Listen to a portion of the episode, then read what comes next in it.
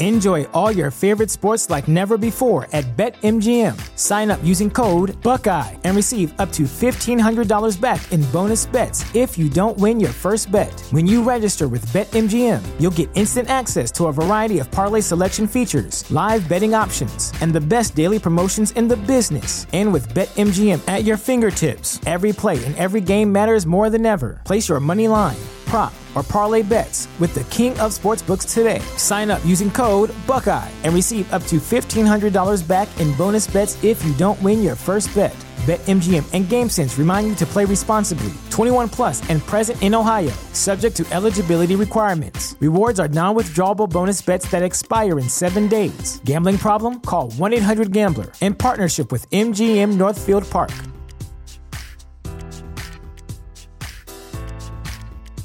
Support for this podcast and the following message come from Corient. Corient provides wealth management services centered around you. They focus on exceeding your expectations and simplifying your life. Corient has been helping high achievers just like you enjoy their lives more fully, preserve their wealth, and provide for the people, causes, and communities they care about. As one of the largest integrated fee only registered investment advisors in the U.S., Corient has deeply experienced teams in 23 strategic locations. Corient has extensive knowledge spanning the full spectrum of planning, investing, lending, and money management disciplines. Leverage Corient's exclusive network of experts to craft custom solutions designed to help you reach your financial goals, no matter how complex they may be. Real wealth requires real solutions. For more information, connect with a wealth advisor today at corient.com. That's C O R I E N T.com. Corient.com.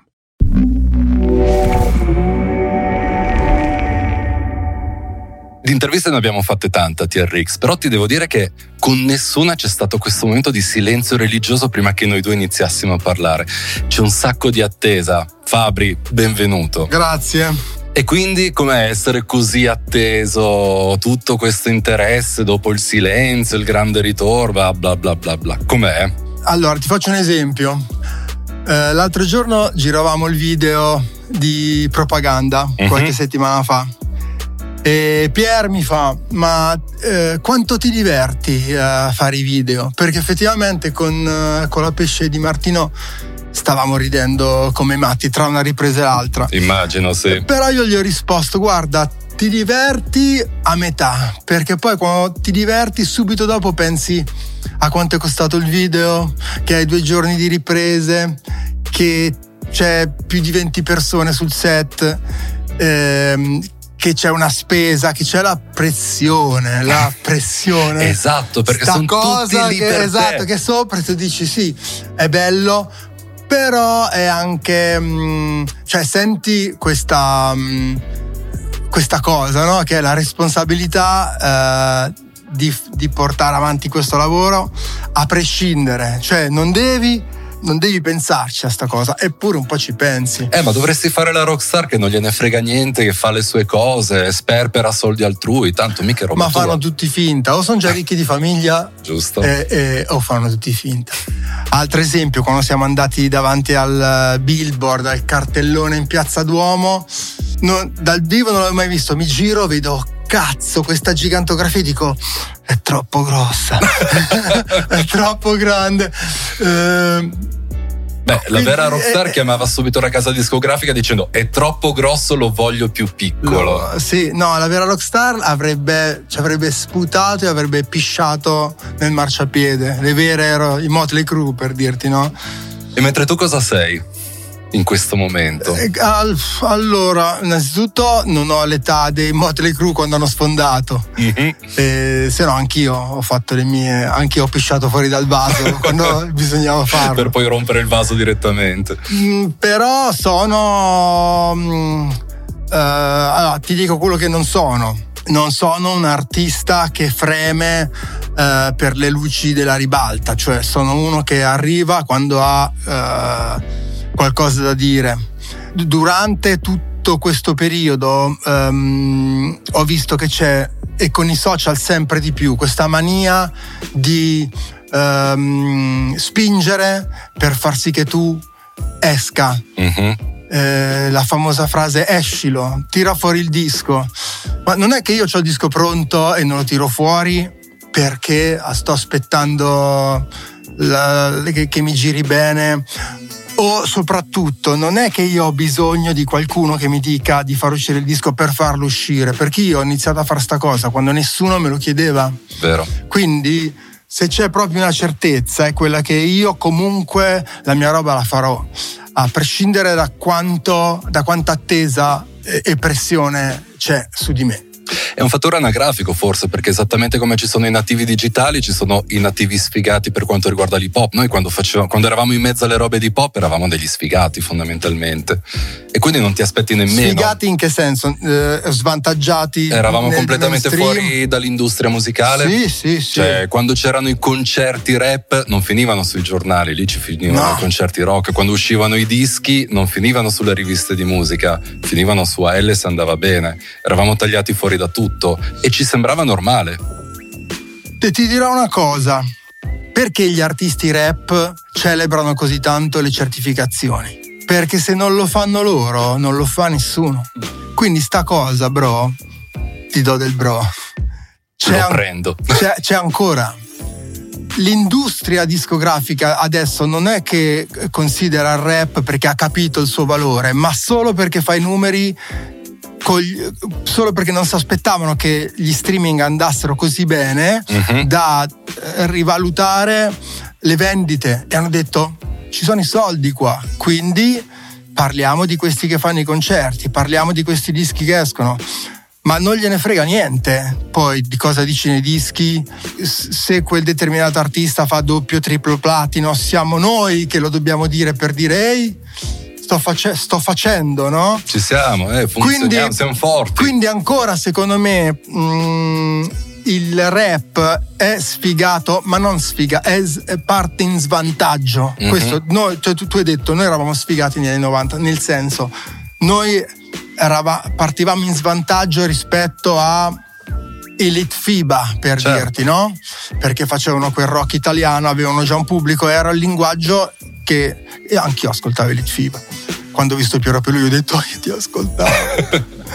e, ehm, però il rap italiano era in svantaggio, aveva tutto da dimostrare, quindi poi gli articoli 31 hanno dimostrato, ma hanno sempre dovuto faticare no? per essere lì. Anche perché avevano il fuoco amico, tra l'altro che hai avuto anche tu quando poi sei finito in mezzo al successo, perché il successo, lo sappiamo, ormai è una storia vecchia, difficilmente viene perdonato, quindi c'era la fatica esterna e c'era anche la fatica interna. Certo, ma quello, quello però...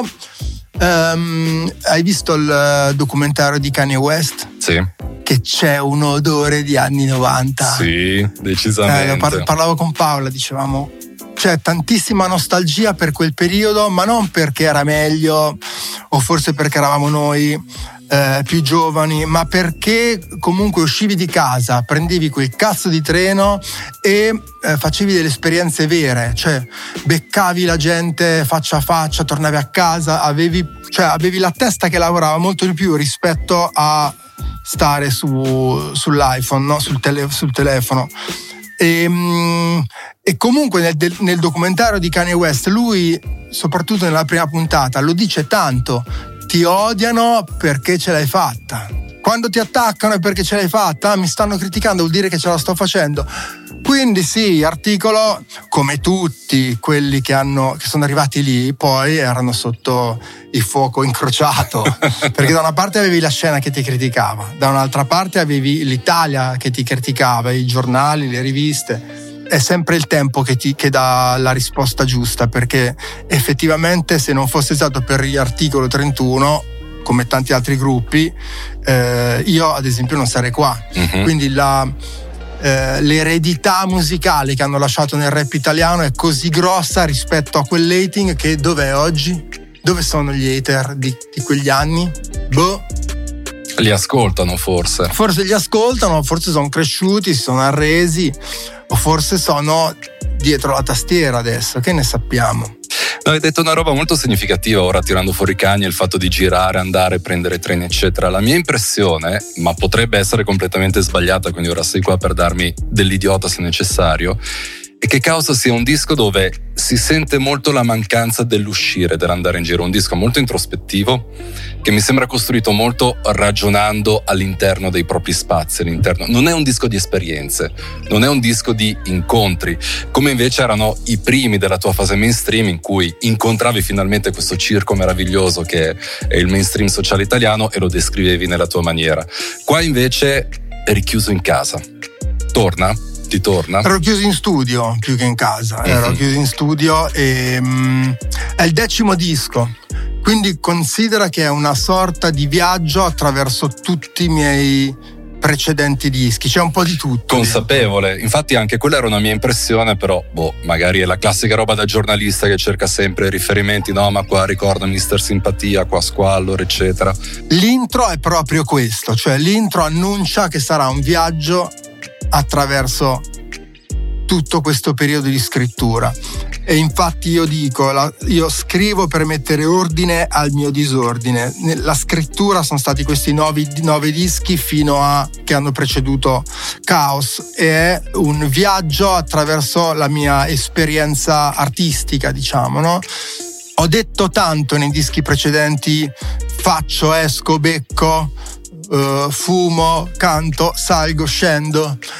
Mm, qui è più cosa, cosa provo e volevo anche ehm, che il disco avesse veramente uno spessore musicale. Credo che probabilmente è il mio disco con lo spessore musicale maggiore in quanto a strumentali, eh, ritornelli, collaborazioni e così eh, lavorato fino all'ultima parola um, io quando scrivo non voglio essere ridicolo, cioè voglio dire cose, secondo me ognuno ha Autore- l'autorevolezza per trattare certi argomenti e quindi per non trattarne di altri. Uh-huh. Cioè io ad esempio se parlassi del rap materialista non sarei credibile.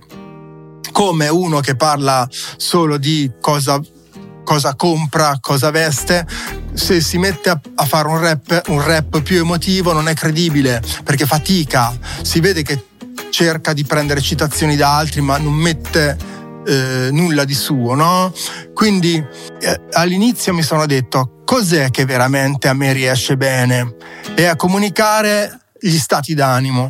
Allora voglio fare un disco tutto così, che sia lo stato d'animo nel spensierato, come può essere sulla giostra, che sia eh, qualcosa di più eh, disturbato come fumo erba, sì. o che sia qualcosa eh, di più combattuto come l'altro o più profondo come liberi. È quello. Tu calcola che all'inizio eh, ci sono stati tre titoli per, eh, nel, in tutto il periodo di scrittura di Caos. Il primo titolo in ballo poteva essere empatia, perché la mia scrittura è molto empatica, cioè chi, asco- chi mi ascolta ehm, nove volte su dieci lo fa perché, si, eh, perché trova conforto in, eh, nei miei testi, no? perché m- mi sono esposto con la mia vita privata così tanto che la gente ci si ritrova. Però andando avanti ho detto forse, forse empatia non va bene perché è, è giusto che, che sia eh, sottinteso. Uh-huh. Perché se invece lo metto lì, è talmente una cosa sensibile che se, lo, se, metto l'empatia in vendita non c'è più empatia. Esatto, sì. Allora ho pensato, il secondo titolo poteva essere propaganda. La propaganda di me stesso, l'autocelebrazione però mi sembrava riduttivo per tutti gli altri episodi del disco che invece questa cosa non c'è. Quando poi ho fatto il pezzo con Lazza e mi ha proposto il, t- il ritornello dove dice mi resta solo il caos e avevo caos, dico caos. Poi guardavo la TV e questa parola continuava durante l'empatia, il caos generale. Dico, il disco si chiama caos. Poi il caos, l'ordine e il disordine, scrivere per mettere ordine. E il disco si chiama Caos perché è proprio quella, quel termine che lega tutte le canzoni. Quindi bella Lazzino, ti voglio bene, bro. Tra l'altro, un'altra caratteristica di questo disco è che mi sembra è molto sentimentale perché fin da intro c'è una vena sentimentale nel tuo rapporto con la musica. Anzi, ti chiedo, il rapporto con la musica o con l'hip hop? Quale delle due è più forte? ma non c'è l'una senza l'altra, perché in realtà io poi ho iniziato che non sapevo esattamente cosa fosse sta cosa, cioè ho provate tutte, eh, ho provato a, a dipingere, a, ehm, cos'è quella cosa che ti fa prendere il treno, che ti fa, prendere, che ti fa chiedere la macchina in prestito per andare a farti chilometri, beccare gente che neanche sai chi è, ma sai che fa quella cosa, eh, per passarci una serata, per vedere soltanto come si muovono, come scrivono sul muro, come, che dischi ascoltano, per poi tornare a casa. Cos'è quella roba? È l'hip hop. Quindi io questo intendo per hip hop. Mm, quella, mm, quell'alternativa alla vita di tutti i giorni, che quel, quell'opportunità che c'è stata data a noi per esprimerci in quel campo da gioco lì. Quella magia che rende certe cose eh, più fresche, più ehm, ribelli. Eh, quello spirito di attualità che c'è, no? Eh, e, e di agonismo che ti fa sentire vivo. L'hip hop è quella cosa che mi permette di non sentire che ho 45 anni. Ho sempre l'età in cui l'ho scoperto, capito? Poi ogni tanto mi accorgo e dico, cazzo, sono passati tutti questi anni. Tra l'altro, sempre pensando a quello che stavi dicendo, passa Goodfellas perché appunto l'hip hop è quella cosa che mi fa prendere il treno e che mi fa prendere, mi fa condividere una macchina. Nell'hip hop oggi, quello dei contratti e dei brand, questa, questo pezzo di conversazione poteva essere sponsorizzato da Italo o da Trenitalia, poteva essere sponsorizzato da BlaBlaCar. Sta succedendo un po' questa cosa all'hip hop italiano, c'è questa brandizzazione ubiqua che forse rischia di togliere un po' di poesia. Um, guarda, guardavo l'altro giorno uh, quel programma di Noriega dove tutti bevono e mi sono reso conto, adesso ti sto per dire una cosa che è esattamente il contrario, ma noi non ce l'abbiamo perché, perché questa cultura non viene da noi. Cioè, uh, Noriega mh, mm, celebrava un altro rapper perché era riuscito ad avere lo sponsor da un brand fashion che non sto a dire, uh-huh. però grossissimo. E quindi dice: eh, Ha firmato con questo brand. Buon per lui, così non metterò mai quel brand, dice perché quel brand è razzista. Però buon per lui che si prende i soldi dai razzisti. Sbam! Cioè dici, hai capito cos'è la cultura? Cioè loro, eh, gli afroamericani, sanno che questa è la loro arma di vendetta. Noi avendola importata e tradotta, spesso c'è l'odio di chi riesce a um, economizzarci di più degli altri. Toccava a me perché l'ho scoperta prima io, no? toccava a lui. Sta cosa ce la porteremo sempre dietro. Eh, fino a quando non riesci a condividere questa, ehm, queste opportunità con gli altri. Cioè, quando ti capita di collaborare con gli altri, ti confesso una cosa. Quando è arrivato Sfera e Basta e ha avuto quel successo immenso e dirompente, logicamente io l'ho invidiato. Ho detto, eh, Sfera sta spaccando tutto e sta facendo anche un sacco di soldi.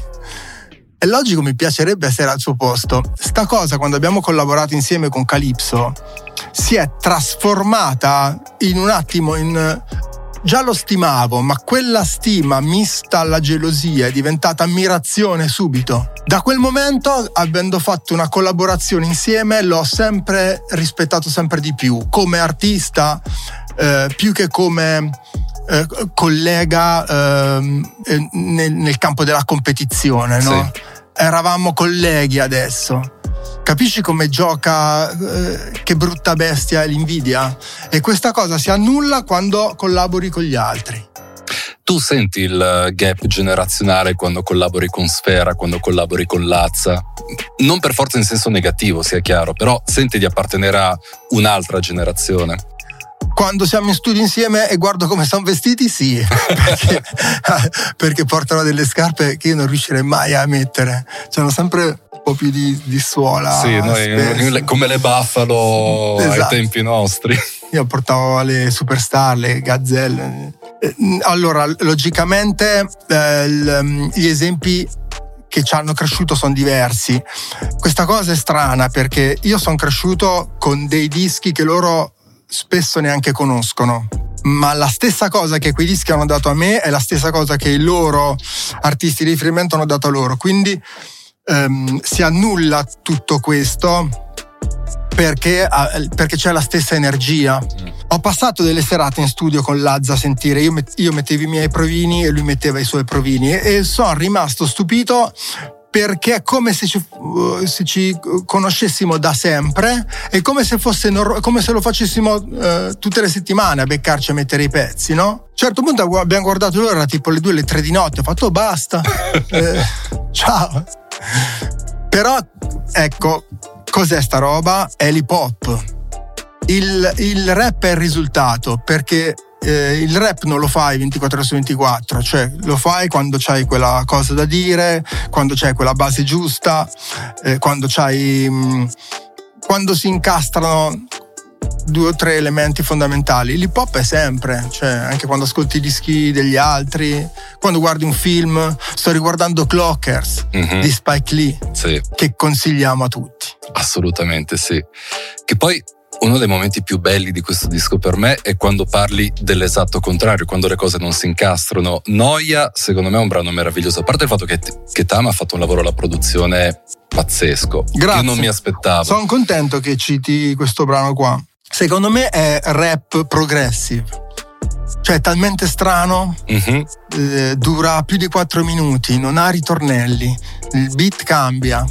Eh, Marrakesh entra che non te lo aspetti eh, Miles Davis, poi c'è la skit di Bukowski. Sì.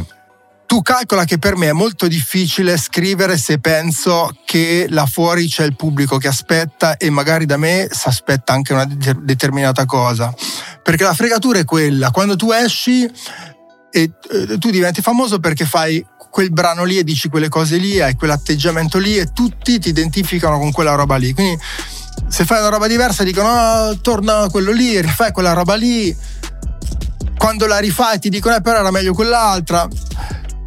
Quindi non devi pensare a sta cosa e mh, mm, secondo me per non pensarci devi scrivere tanto, provare tanto, selezionare tanto. Mm-hmm. Quando ho scritto Noia ero proprio ehm, privo di qualunque ansia ho detto fai, fai, una cosa veramente onesta. No, esatto, ti metti a nudo in quel brano lì. E dico effettivamente cos'è la, eh, la pesantezza della routine quando inizi a ingranare con, con con gli impegni del rap, le serate. A un certo punto la mia vita era solo eh, trovare i vestiti per suonare, prendere la macchina, suonare, andare in hotel, fare la doccia, cambiare i vestiti per suonare, andare a suonare, prendere la macchina, così all'infinito. Ho detto, non ho quasi, cioè lo faccio quasi in automatico e, e tutto diventa noioso. E poi invece sono riuscito a rompere la noia, ad esempio facendo un pezzo che parla della noia e lì eh, mi sono gasato perché ho detto sta venendo qualcosa di veramente diverso. Logicamente chi ascolta eh, il rap che da un momento all'altro sembra che deve cadere il, il soffitto, no? O che, o che, devono entrare gente armata, non lo trova qua. Qui trova più una, un viaggio personale. Uh-huh. E, e, è figo perché è, lo trovo veramente elegante dall'inizio alla fine. È un viaggio personale che hai fatto da solo, come nella copertina del disco? Um, sì, al 100%. Io non ho direttore artistico, faccio uh-huh. questa follia, oh, sono un maniaco del controllo. Lo so perché ho fatto anche altri dischi eh, con direttori artistici che mi dicevano secondo me dov- dovresti repare qua, qua, qua, il disco deve avere questo, questo, questo e in quei momenti era perfetto per me. Non lo era più adesso perché eh, il, il, il grande limite il grande limite del, del, rap italiano sono i produttori, secondo me. Addirittura? Sì. Sai che questa frase finirà ripetuta cento volte, sarà il, il claim maledetto. No, o forse. Se, Spiega. Se, allora, se, se, serve per essere una critica costruttiva, ben venga. Il produttore deve essere una persona che quasi ti analizza sia artisticamente che umanamente e capire cosa serve a te per esprimere determinati concetti e per portare avanti la tua eredità artistica non, il produttore non è quello che ti dà le basi che vanno di moda al momento. Sai quante cartelline ho ricevuto di roba che l'ascoltavo e dicevo ma non è per me. Cioè, se tu mi dai queste basi, non hai mai ascoltato da, uh, da turbe giovanili uh, a fenomeno nulla di me. O se no c'erano quelle, quelle, quei produttori che mi davano cartelline con solo uh, remix di miei vecchi successi. Tipo c'erano cartelline con 15 stavo pensando a te ma l'ho già fatta. Cartelline con 15 fenomeno, ma l'ho già fatta. Però dicevano, do le basi a fibra, prova a rifare quella hit, o magari si aspetta questo. No, appunto, il produttore deve essere una persona che sa un po' come lo stylist, no? Vogliamo parlare degli stylist? Siamo qua a cioè, Milano, cioè, figurati anche lo, il, par, il, paragone è perfetto perché molti stylist vogliono conciarti per il rap con, adesso perché tu vai in tv e io posso vestirti ti vesto un po' come voglio io ti metto, no tu devi sapere chi sono io. Il produttore deve sapere chi sono io e devi eh, mettermi a mio agio su un tappeto musicale. Quindi quando arrivavano le basi perfette per me ero così contento perché dicevo vedi mi conoscono Second Roof mi conoscono. Quando mi arrivavano i loro strumentali dicevo siamo cresciuti con la stessa musica, sanno chi sono, sanno di cosa ho bisogno, mi danno più alternative. Poi mi dà fastidio il produttore che ti dà le basi e dopo due settimane ti scrive e fa hai scritto su quella base, allora la usi, ma fammi lavorare. e ce ne sono. E quindi. ce ne sono. Il, il produttore è eh, il 50% della canzone, no? Molti, in Italia ci sono molti produttori che sono dei talenti esagerati, però ci sono anche molti produttori che eh, sono sotto, sopravvalutati o magari non sono ancora. La mia sensazione è che molti hanno iniziato a produrre dopo che hanno ascoltato tanto rap, ma non hanno ascoltato tanta musica cioè anche ascoltando dischi eh, rock ehm, eh, che Tama ha fatto una Enjoy all your favorite sports like never before at BetMGM. Sign up using code Buckeye and receive up to $1,500 back in bonus bets if you don't win your first bet. When you register with BetMGM, you'll get instant access to a variety of parlay selection features, live betting options, and the best daily promotions in the business. And with BetMGM at your fingertips, every play and every game matters more than ever. Place your money line prop, or parlay bets with the king of sportsbooks today. Sign up using code Buckeye and receive up to $1,500 back in bonus bets if you don't win your first bet. BetMGM and GameSense remind you to play responsibly. 21 plus and present in Ohio, subject to eligibility requirements. Rewards are non-withdrawable bonus bets that expire in seven days. Gambling problem? Call 1-800-GAMBLER. In partnership with MGM Northfield Park.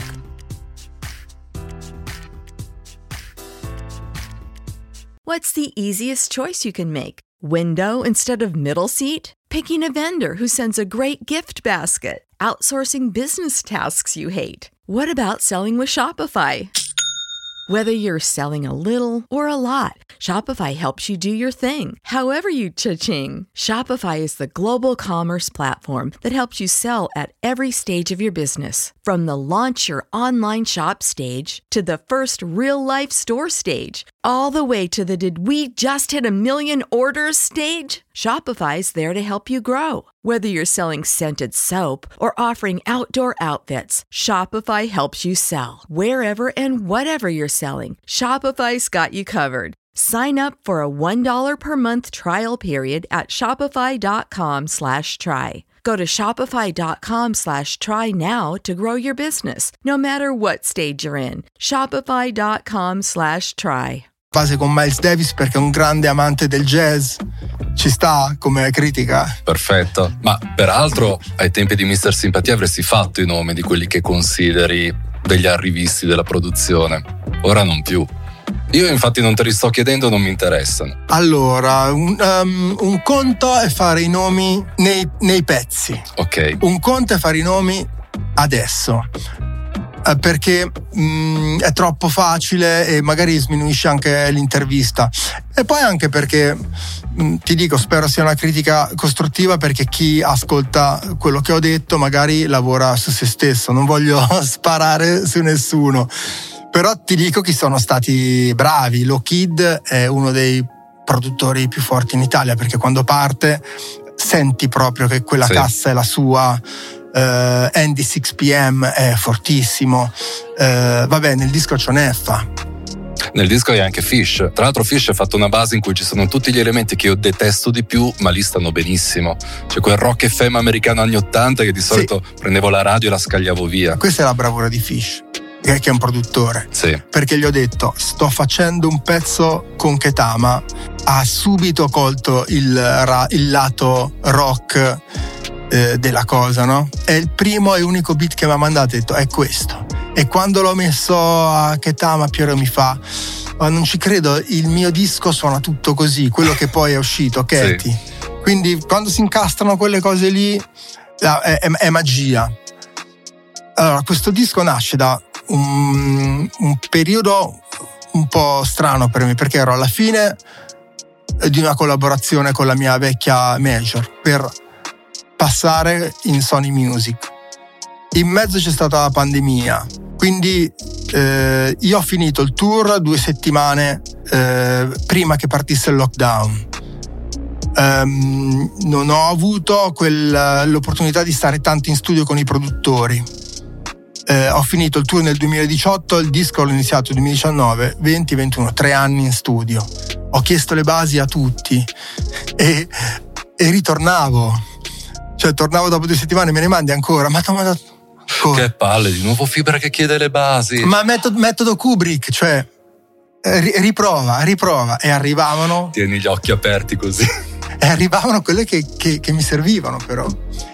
Quindi la copertina è anche l'opposto dell'ultima che ho fatto, cioè prima c'era il faccione, il titolo grossissimo, qui sono di spalle senza niente, cioè è proprio una ripartenza per me da, da tutto questo periodo ripartire rinnovato.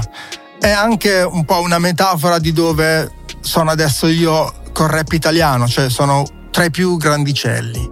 Quindi sono non ti dico avanti, però sì, sono in una zona dove molti ancora non sono arrivati. Perché ho fatto veramente di tutto, dalle collaborazioni alle cose più estreme, alle cose più sperimentali. Eh, i primi dischi erano, indip- erano, autoprodotti, poi sono uscito con un'etichetta indipendente, ho lavorato con le major, ne ho viste tante in questi anni di carriera, quindi questa è la zona dove sono.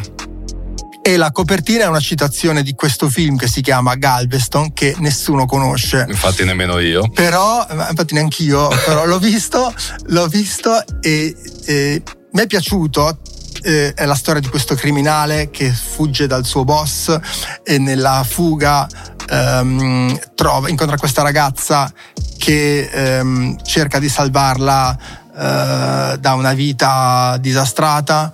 Eh, però la ragazza rimarrà uccisa dal boss, lui in tarda età ehm, si ritroverà in mezzo a un uragano e perderà la vita nell'uragano e mentre dentro l'uragano che è il momento di caos totale e c'è questo, anche l'effetto sonoro nel film è super caotico, stacca completamente in una scena della ragazza che è stata uccisa, uh-huh. che è di spalle su una spiaggia e rappresenta la calma totale. Quindi era eh, gli estremi, il caos e la calma. Quando è apparsa l'immagine della ragazza sulla spiaggia ho detto, cazzo, sta cosa è fortissima, è, è talmente semplice che comunque è d'impatto. E la copertina appunto richiama quel momento lì perché è la calma prima del caos, cioè dell'ascolto dei pezzi. C'è tanto, c'è tanto in questo disco. C'è anche parecchio lavoro tuo perché ad esempio in propaganda eh, secondo me hai fatto un lavoro incredibile sull'intonazione proprio del tuo rap. Mi sembra che tu abbia messo un'attenzione sei sempre stato molto attento a cesellare tutto quello che facevi al microfono, però forse stavolta sei stato ancora più attento. Giusto? Sì, no, sono contento che dici sta cosa. Perché mh, mm, sì, c'è. Allora, la, il, il, brano nasce da un'idea di eh, Davide Petrella che viene in studio e mi fa sentire il ritornello e mi dice: Bro, secondo me sto pezzo è per te. Non so cosa farei nelle strofe, però secondo me è un pezzo per te. Perché puoi dire cose serie, però in maniera giocosa. E inizialmente il ritornello lo cantava lui e a me è venuto in mente subito la, di stendere questa storia di un elettore che rimane deluso e che continua avanti con la sua routine. Ehm, l'ho, l'ho, iniziato a, scrivere, a, scriverlo di mattina in un periodo di ehm, rehab totale, non fumavo uh-huh. e quindi ero super lucido. E, ehm, No, è strano perché quando non fumi e scrivi è difficile da spiegare, però hai modo di vedere tutto il pezzo in, in orizzontale, cioè uh-huh. strofa, ritornello, strofa, dici posso svilupparlo così e arrivi subito al punto. Quando fumi non vedi questa cosa, ma vedi più virtuosismi, più giochi di parole, è un po' come fumare. Eh, sei avvolto nel fumo, non sai cosa c'è dopo forse una figata, forse va in paranoia, però in quel momento è interessante. Quindi ci sono momenti da fumato e momento da sobrio nel disco. Propaganda è uno di questi, infatti è molto lucido e quando ho registrato cercavo con la voce di, es- di non essere me, cioè di mm-hmm. essere quasi l'elettore. Ed era tutto mirato, tra l'altro tu sei un elettore deluso, perché ad un certo punto c'era stata la fase in cui eri anche intervenuto, la famosa roba della dunata dei 5 Stelle in tempi non sospetti c'è stato un momento in cui sembrava che qualcosa potesse cambiare, mentre ora mi sembra che siamo di nuovo alla disillusione, al tanto sono tutti uguali, non cambierà nulla, eccetera, eccetera. E infatti il pezzo parla proprio di questo, cioè in prima persona. E... C'è molto di te. Sì, sì, sì, ehm, però non me ne faccio una colpa, perché comunque sia ehm, ci ho provato, nel senso, poi sai quando, quando c'è il maledetto hype, quello confonde le idee a tutti. Poi l'hype scende e dici... Scenderà mai l'hype attorno a te? Perché continua ad esserci. Secondo me più cerchi di crearlo, vabbè che il rap italiano, gran parte del rap italiano va avanti a iniezioni di hype. Sì. E, e, e va bene anche così fa parte anche del DNA del genere, certo, cioè non c'è certo, nulla di male. Certo, quindi probabilmente per loro va bene così, per me eh, sarebbe dannoso. Cioè se io mi faccio vedere troppo sui social, eh, rischio di banalizzare tutto quello che ho fatto. E invece non facendomi vedere la gente è costretta a cercarmi in quello che ho lasciato. E quello che ho lasciato è senza tempo perché è molto emotivo e le emozioni ce le abbiamo tutti sempre. Ad un certo punto dici tutti rappano come Marre come Ghe. Ehm, quelli che rappano come Fibre invece ce ne sono, li senti in giro? Um, ma allora, chi rappa come me eh, non rappa come me, ah, però ha preso ispirazione. Cioè la mia, la mia scuola eh, è seguita da alcuni artisti che hanno eh, ripreso, diciamo, la vena ironica, polemica, però con il loro stile, ehm, che è diverso.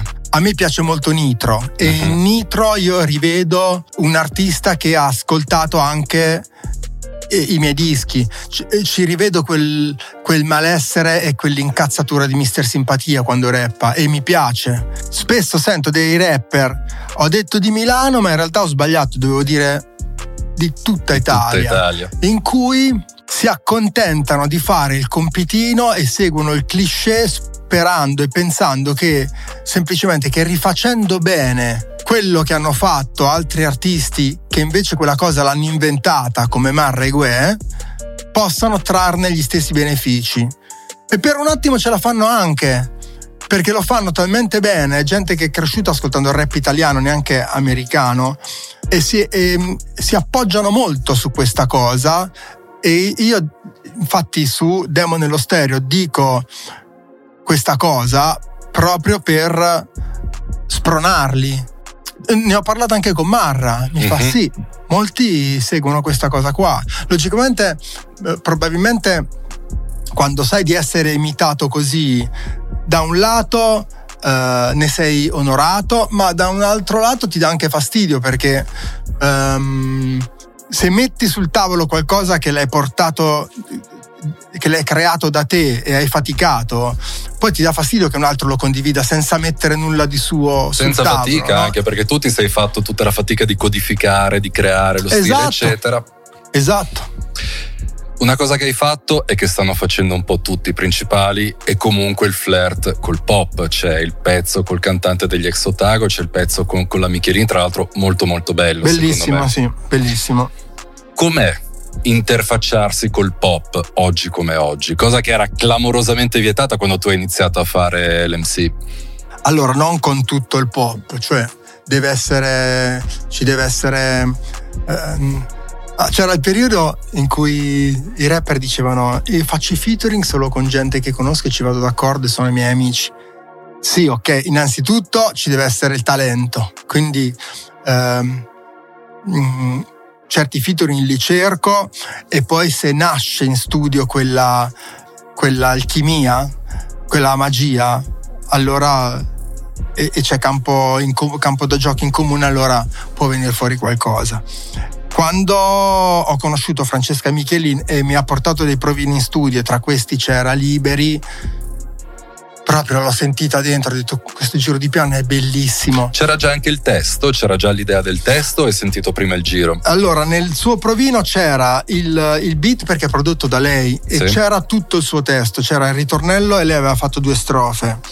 E inizialmente stavamo pensando di fare eh, un pezzo per il suo disco, poi in realtà per il suo disco è, è finito monolocale e mi era rimasto a me il provino di Liberi, lo ascoltavo a casa perché pensavo inizialmente di tenere una strofa sua e una strofa mia, poi a un certo punto ho detto tolgo le sue strofe e tengo solo il ritornello perché sento che, che mi sta partendo e quindi ho tirato giù tutto il testo. Lei come l'ha presa quando hai iniziato, quando hai detto no ma voglio togliere le parti tue, tengo il ritornello? Vedi, è, è il discorso che ti dicevo prima dei produttori, quello che ti dice ma stai scrivendo sul mio beat. Se sei un vero artista, lasci fare, perché quello che, incon- che conta è il risultato finale.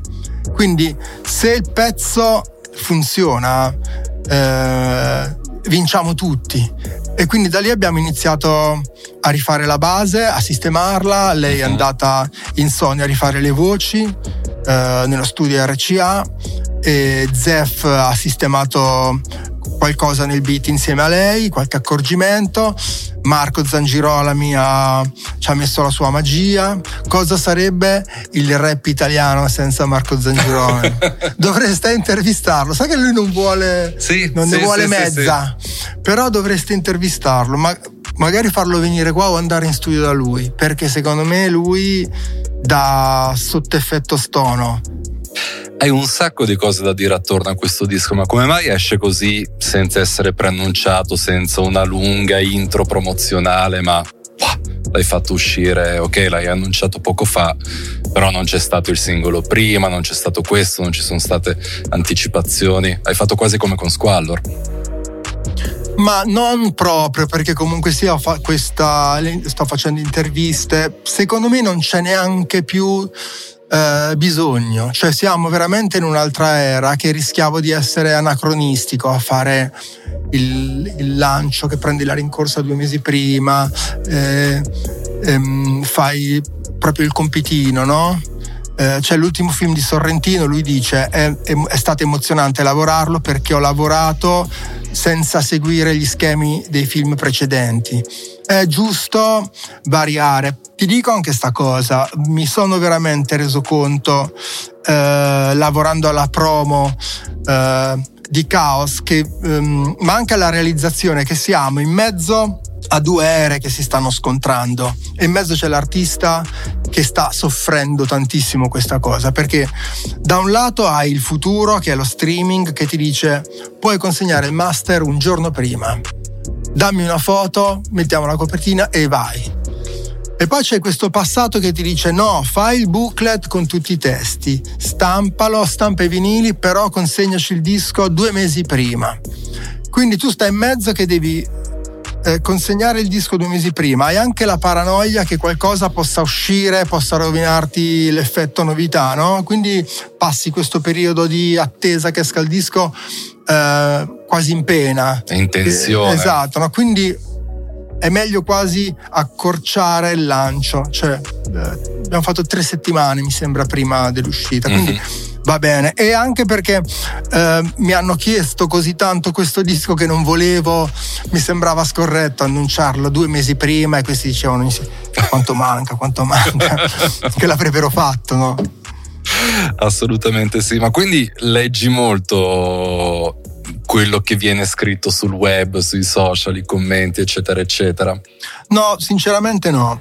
Eh, no, perché eh, non credo che uh, se fai questa cosa devi anche sapere cosa pensano gli altri, ti, ti condiziona veramente tanto. Mm.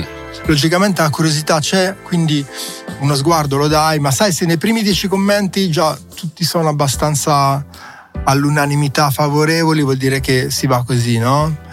E, ehm, io credo che se qualcosa parlando um, tu vai a, legge- a leggere i commenti per vedere se soprattutto se qualcuno dici qualcosa che non vorresti, giusto?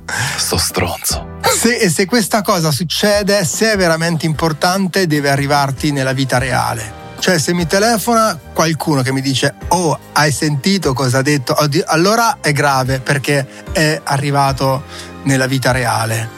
Perché Instagram è finto, cioè è finto. Quindi non tocca prenderlo troppo seriamente. Questo invece è un disco dai testi molto veri. Qual è stato quello più difficile da scrivere? Uh, no, i dischi difficili da scrivere non sono nel disco, perché ho tenuto, io eh, faccio molti provini, eh, 40-50 canzoni ti dicono, quindi è come avere 40-50 persone nella stessa stanza, non tutte si parleranno insieme, si creerà il gruppetto. Chaos è un gruppetto, cioè sono quelle 17 canzoni che si parlano tra di loro proprio perché sono venute quasi di getto. Quando parti di getto la cosa è sincera. Uh-huh. Quando ci lavori troppo stai cercando di stupire, non sei te, non sei... Cioè, o non... forse stai addirittura cercando di nascondere perché stai lavorando per vero, presentare qualcosa di diverso rispetto a quello che sta accadendo in realtà dentro di te. È verissimo, sì. Eh, ci sono anche cose che ho lavorato di più, sono stato di più lì, ma effettivamente o non ero sincero o non, ero, o non era una scrittura pura, diciamo, era tagliata con i giochi di parole, con i virtuosismi, che poi dopo un po' dicevi, metti insieme le canzoni e dici tu non c'entri niente. E magari altri pezzi finiranno in altri lavori perché si parleranno con altre canzoni ho anche altri pezzi che vorrei continuare a magari rimetterci mano più avanti se scatterà quella naturalezza. Mm-hmm. Ma ti faccio l'esempio di Cocaine. Quando è partita la base e mi è venuta subito la melodia. Na na na na na na na na un po' di cocaine. E ho iniziato proprio a scriverla. Eh, io facevo questo esempio che scrivere è come camminare su un filo tra un palazzo e l'altro. Non sai se arriverai al palazzo di là o se cadi a metà, no? Ogni rima è un passo e ti porta alla successiva e devi andare avanti e lì se ce l'hai, se scatta quella, quella capacità di elevare ehm, la concentrazione, nel senso effettivamente quando sei in quello stato non vedi neanche cosa c'è intorno, scrivi e segui le parole. E mi è venuta questa cosa, appunto un po' di cocaine nel game che sarebbe il mio politicamente scorretto nel gioco, nell'industria, no? per vedere effettivamente cosa succede. Eh, figurati quanti lamenti ci saranno, Fabri Fibra inneggia la tossicodipendenza pesante. No, non, non, non, non dire così. ho, appena detto che, ho appena detto che ho fatto no, no, lo so, periodo lo so. di rehab. eh, e quando ho fatto poi la prima strofa, che ho fatto la chiusura, quanto successo devo fare per sentirmi amato, tanto... Eh, tanto lo so che poi alla fine rimango fregato. Porca puttana ce l'ho fatta. Ero contentissimo. L'ho girato subito il provino a Paolo, ho detto guarda che questo è figo, è proprio intenso, l'ho scritto di getto. Non era E lei mi fa porca miseria, porca miseria quanto spacchi. no, mi fa porca miseria, eh, mi fa subito il beat, è fantastico, di chi è? Second Roof, hai fatto una cosa veramente da um, Morricone, uh-huh. con la cosa del Far West, il politicamente scorretto e io le ho detto qui sarebbe da chiamare Gue e Salmo, che sono due bei pistoleri del rap italiano.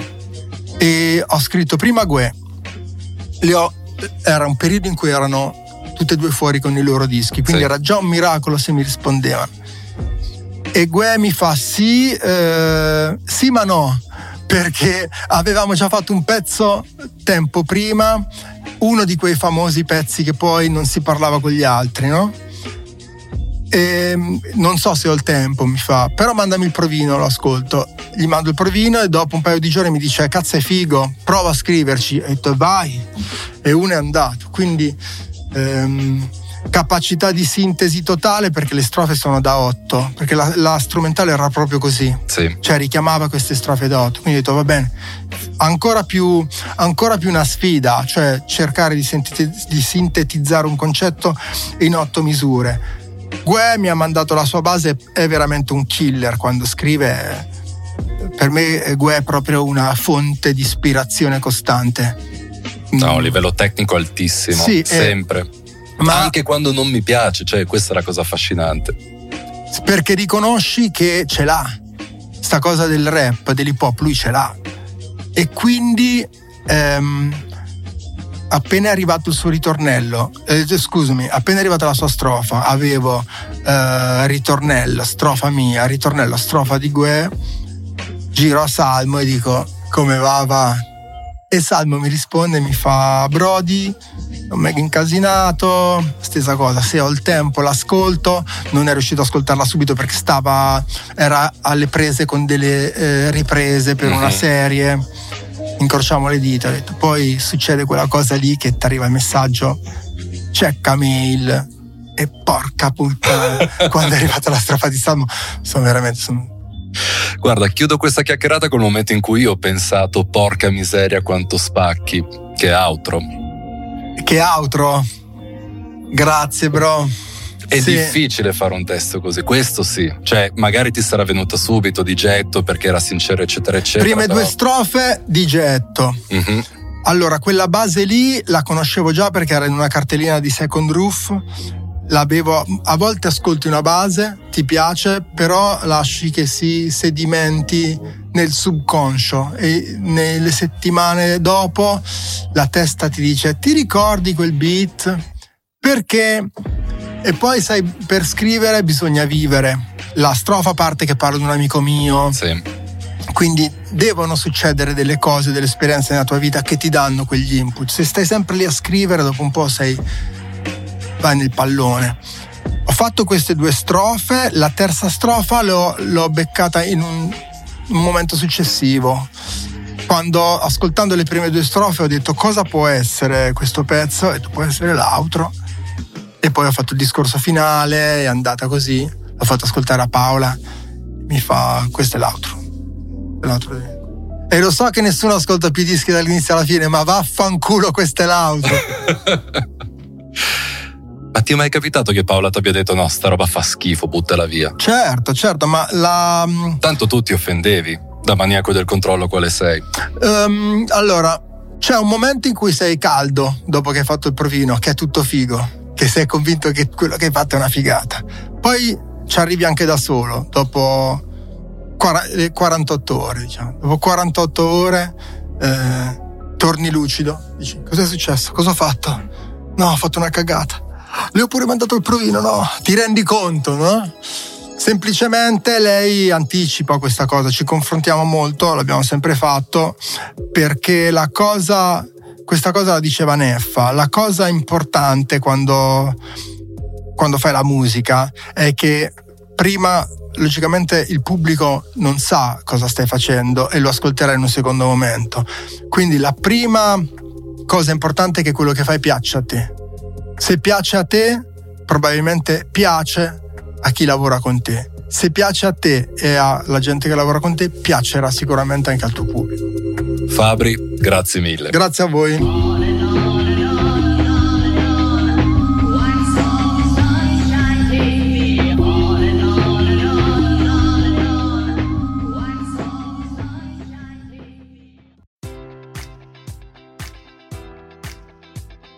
Enjoy all your favorite sports like never before at BetMGM. Sign up using code Buckeye and receive up to $1,500 back in bonus bets if you don't win your first bet. When you register with BetMGM, you'll get instant access to a variety of parlay selection features, live betting options, and the best daily promotions in the business. And with BetMGM at your fingertips, every play and every game matters more than ever. Place your money line prop, or parlay bets with the king of sportsbooks today. Sign up using code Buckeye and receive up to $1,500 back in bonus bets if you don't win your first bet.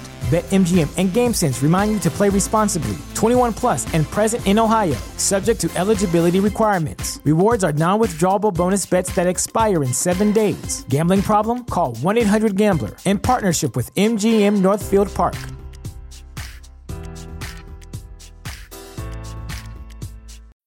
When you need mealtime inspiration, it's worth shopping Kroger, where you'll find over 30,000 mouthwatering choices that excite your inner foodie. And no matter what tasty choice you make, you'll enjoy our everyday low prices, plus extra ways to save, like digital coupons worth over $600 each week. You can also save up to $1 off per gallon at the pump with fuel points. More savings and more inspiring flavors make shopping Kroger worth it every time. Kroger, fresh for everyone. Fuel restrictions apply.